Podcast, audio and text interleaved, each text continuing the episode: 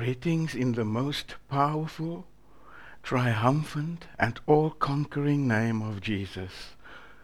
We welcome you to our service today and pray that you will remain steady and strong in the midst of challenging circumstances. Let's pray together. Father, we pray for our service today that you will bless us, that you will speak into our hearts and into our lives. We pray, Lord, that as we learn from Joseph today, that regardless of how unfair circumstances may seem at times, you are still there, touching our lives and meeting our needs. Bless your word today. Speak deeply. Challenge us, Lord. We pray this in the name of Jesus. Amen. Our scripture reading this morning is found in Genesis chapter 39. Genesis th- chapter 39, and we're going to read from verses 1 and a couple of verses later. Now Joseph had been taken down to Egypt. Potiphar, an Egyptian who was one of Pharaoh's officials, the captain of the guard, bought him from the Ishmaelites who had taken him there.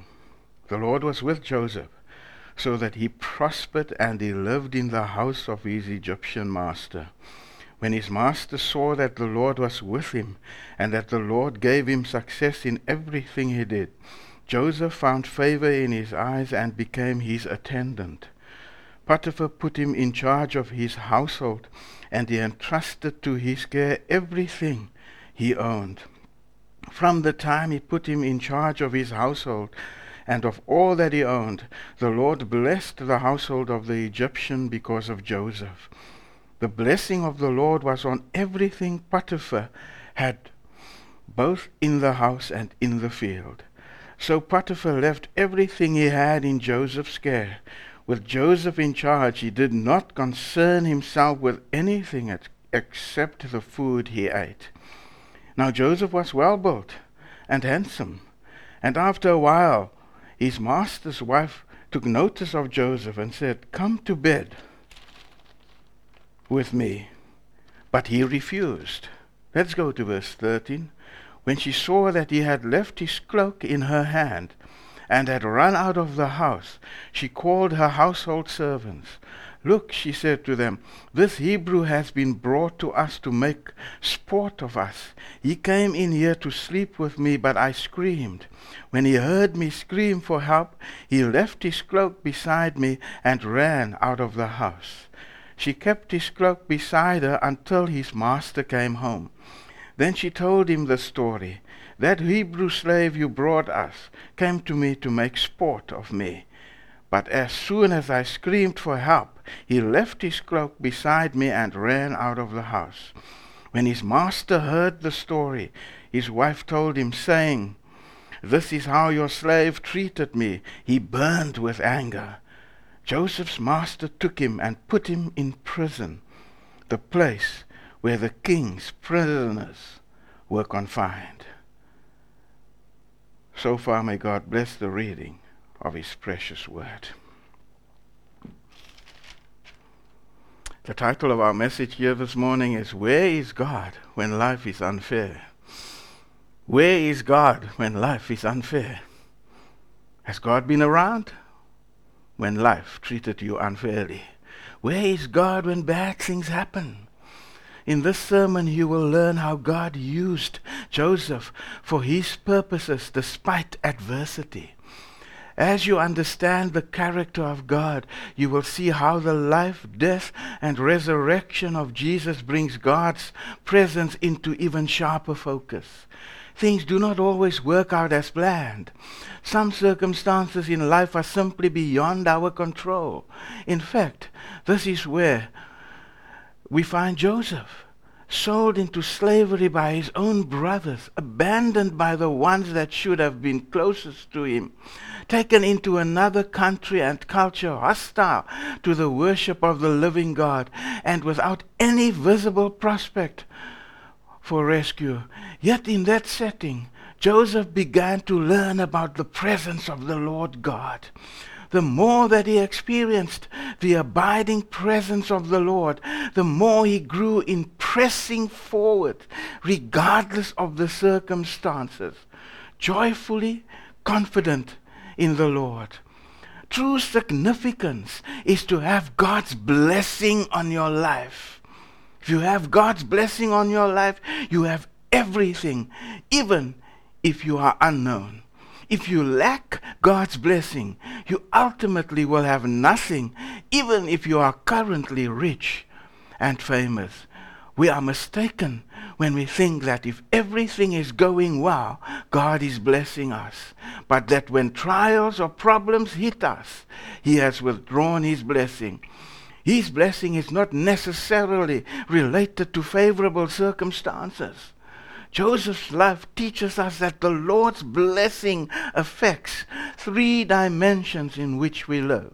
The first dimension is the personal dimension of God's blessings, verses 2 to 6. We discover that the theme of this chapter by the, the repetition of phrases.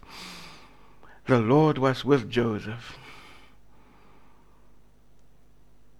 That fact makes all the difference throughout the text, the staggering reality of the Lord's presence stands out. The Lord was with Joseph, so he became a successful man. Verse 2. His master saw that the Lord was with him and how the Lord gave him success in everything he did. Verse 3. Potiphar put him in charge of his household and he entrusted to his care everything he owned. Verse 4. Notice what happens when Joseph takes over. From the time he put him in charge of his household and of all that he owned, the Lord blessed the household of the Egyptian because of Joseph. The blessing of the Lord was on everything Potiphar had, both in the house and in the field. Verse 5. From beginning to end and everything in between, the Lord was with him. The Lord was with Joseph when sold into slavery.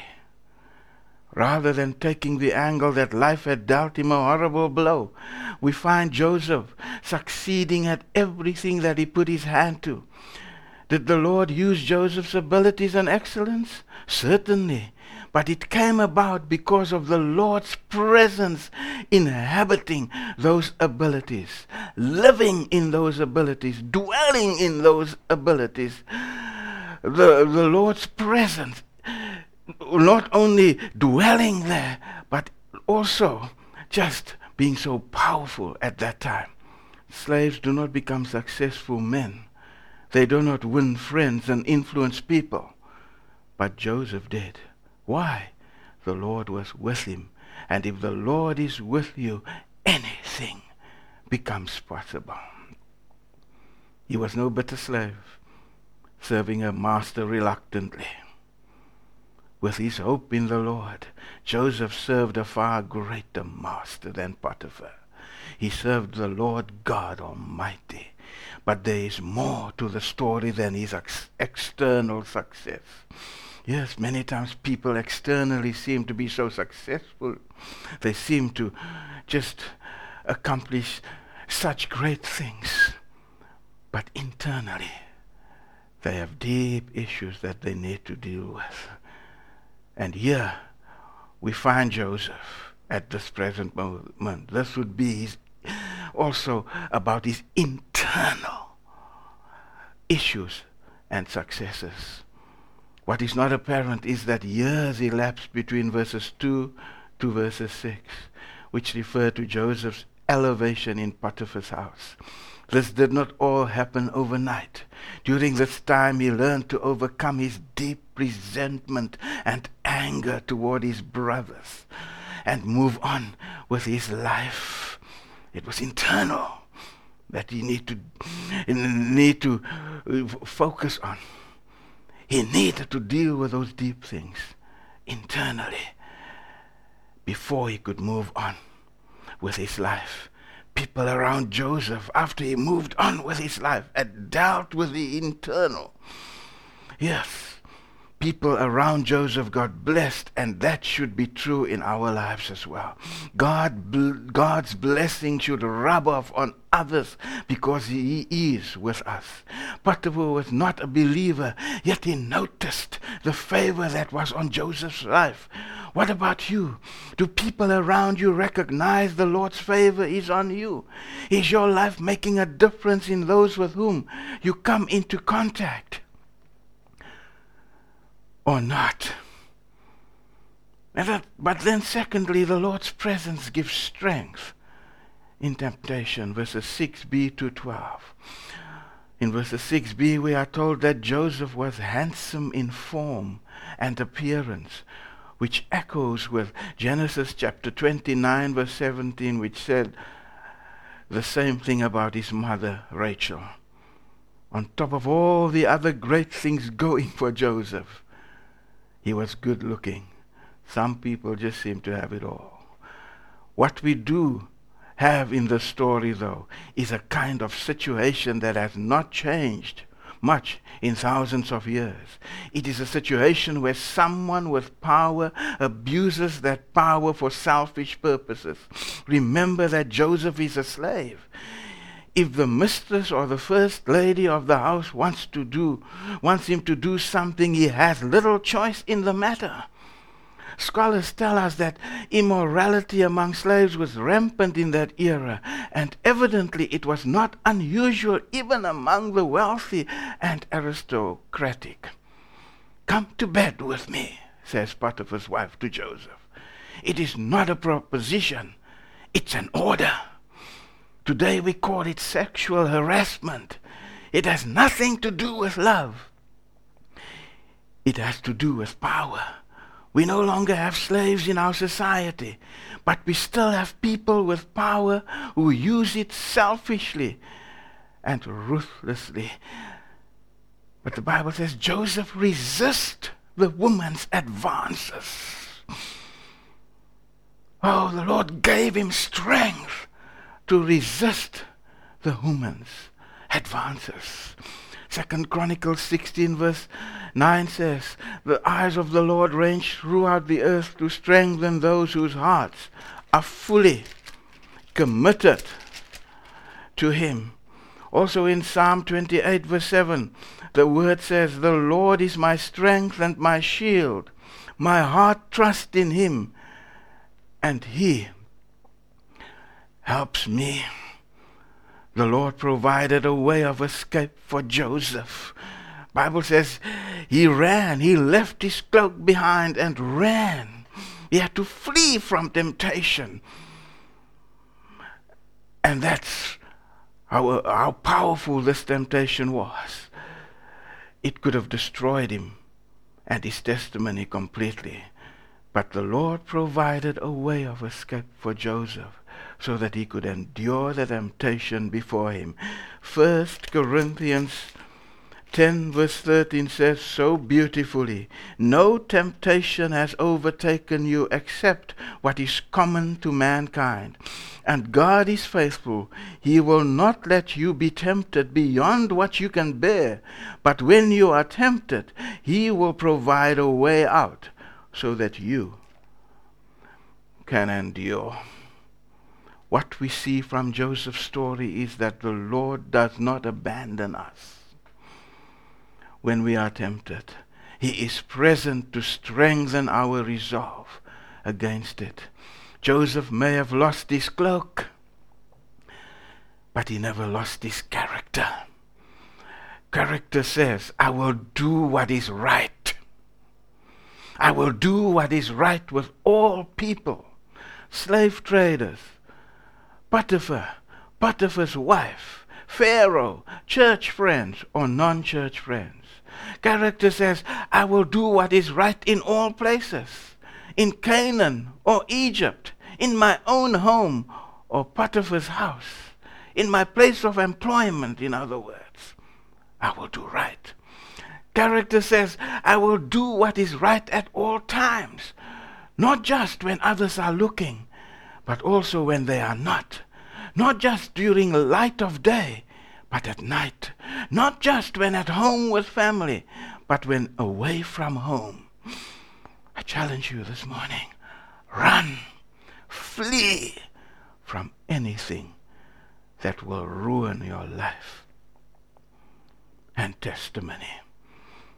The Lord was with Joseph when falsely accused. Verses 13 to 20. She was bent on revenge, this woman. She would show Joseph if he would not do what she desired, then she would get rid of him. She would accuse him of trying to rape her, and she had the cloak or garment to prove it. And she called all her servants in, Look at what this Hebrew has done. Later, she also told her husband. We read that Potiphar burned with anger when he heard it. How could this one that he trusted with everything in his house, this one that he made manager of all his affairs, do such a thing? But for some reason, instead of having Joseph put to death, he threw him into jail, and not just any jail, but the prison where the prisoners of the Pharaoh were kept. So Joseph went from a prince in his father's house to a slave, to an accused criminal, to a prisoner for not doing anything wrong. How much worse could it get? It looked like God had forgotten all about Joseph. But you know what? The Lord never forgets about us. He could not stay in that situation prison was the best place for Joseph to be at that point in time. The Lord removed Joseph from the source of temptation and put him into a secure place until he could bring about his purposes for Joseph and his family. How is your attitude when you are treated unfairly at home, at work, or at school? Secondly, the kingdom dimension of God's blessing. Verses 5, verse 20 and 22. The Lord's nearness with Joseph spilled over into blessing for Potiphar an unbeliever. The Lord blessed the Egyptian's house as Joseph fulfilled his mission and purpose there. God never gives his blessing to be bottled up or squandered on ourselves, but to be channeled through us to others. Joseph had something which both Potiphar and the chief jailer lacked. His level of spiritual authority and evidence of God's faithfulness in his life caught the attention of these men who worshipped other gods. They understood enough to know that their gods were powerless to do what the Lord God did through Joseph. God was glorified even in these pagan men by the way that he made his presence known through Joseph. Such powerful manifestations of the Lord brought influence and transformation into every area of their Egyptian world, their secular and ungodly world. The Lord's nearness has larger kingdom dimensions than merely helping us through a difficult time. The Lord's presence with Joseph went beyond his family. Potiphar, the prison warden, and the Egyptians around him. The Lord sent Joseph to Egypt to preserve nations, save lives, and impact eternal destinies. Both Potiphar and the jailer recognized God's hand on Joseph because they saw it in his life and his attitude.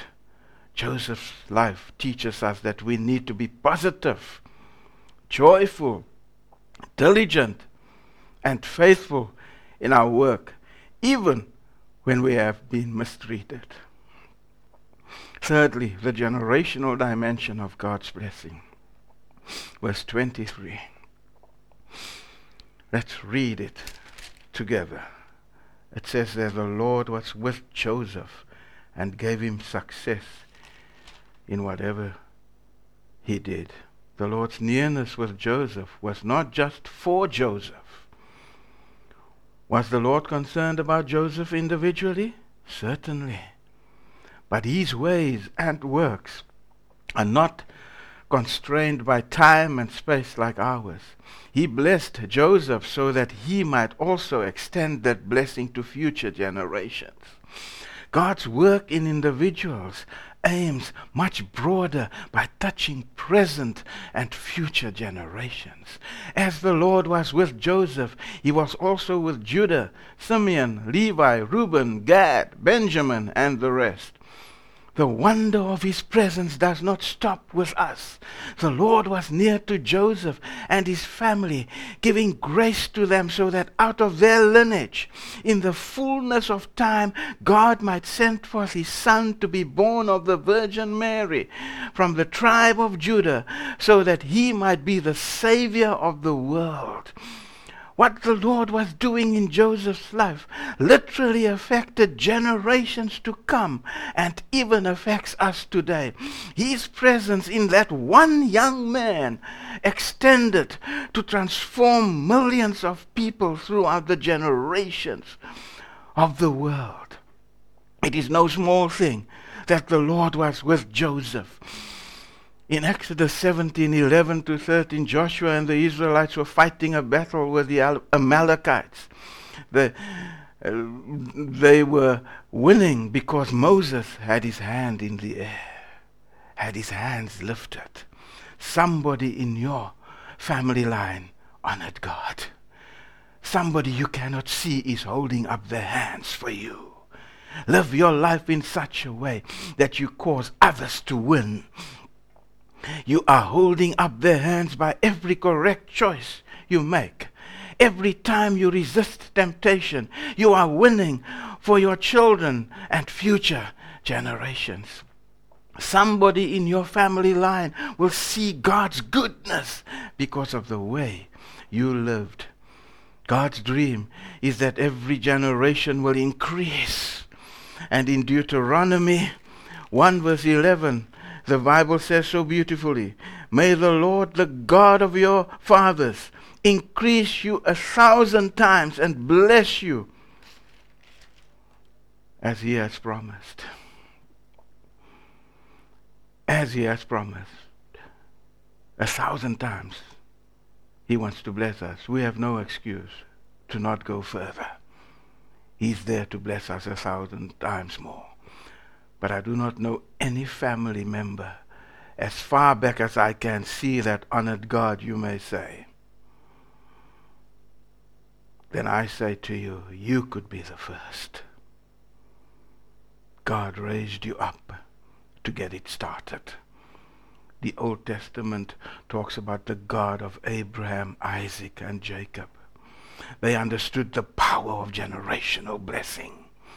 There is something significant about three generations honoring God. Ecclesiastes 4 verse 12 says, A threefold cord is not quickly broken. When you need a breakthrough, you can say, God, my Father honored you. I honor you. My Son honors you. That gets the attention of God. Do not settle for things that you know are holding you back. Addictions, compromise, taking the easy way out. Be a difference maker. Draw a line in the sand and say, That is it. This is a new day. As for me and my house, we will serve the Lord.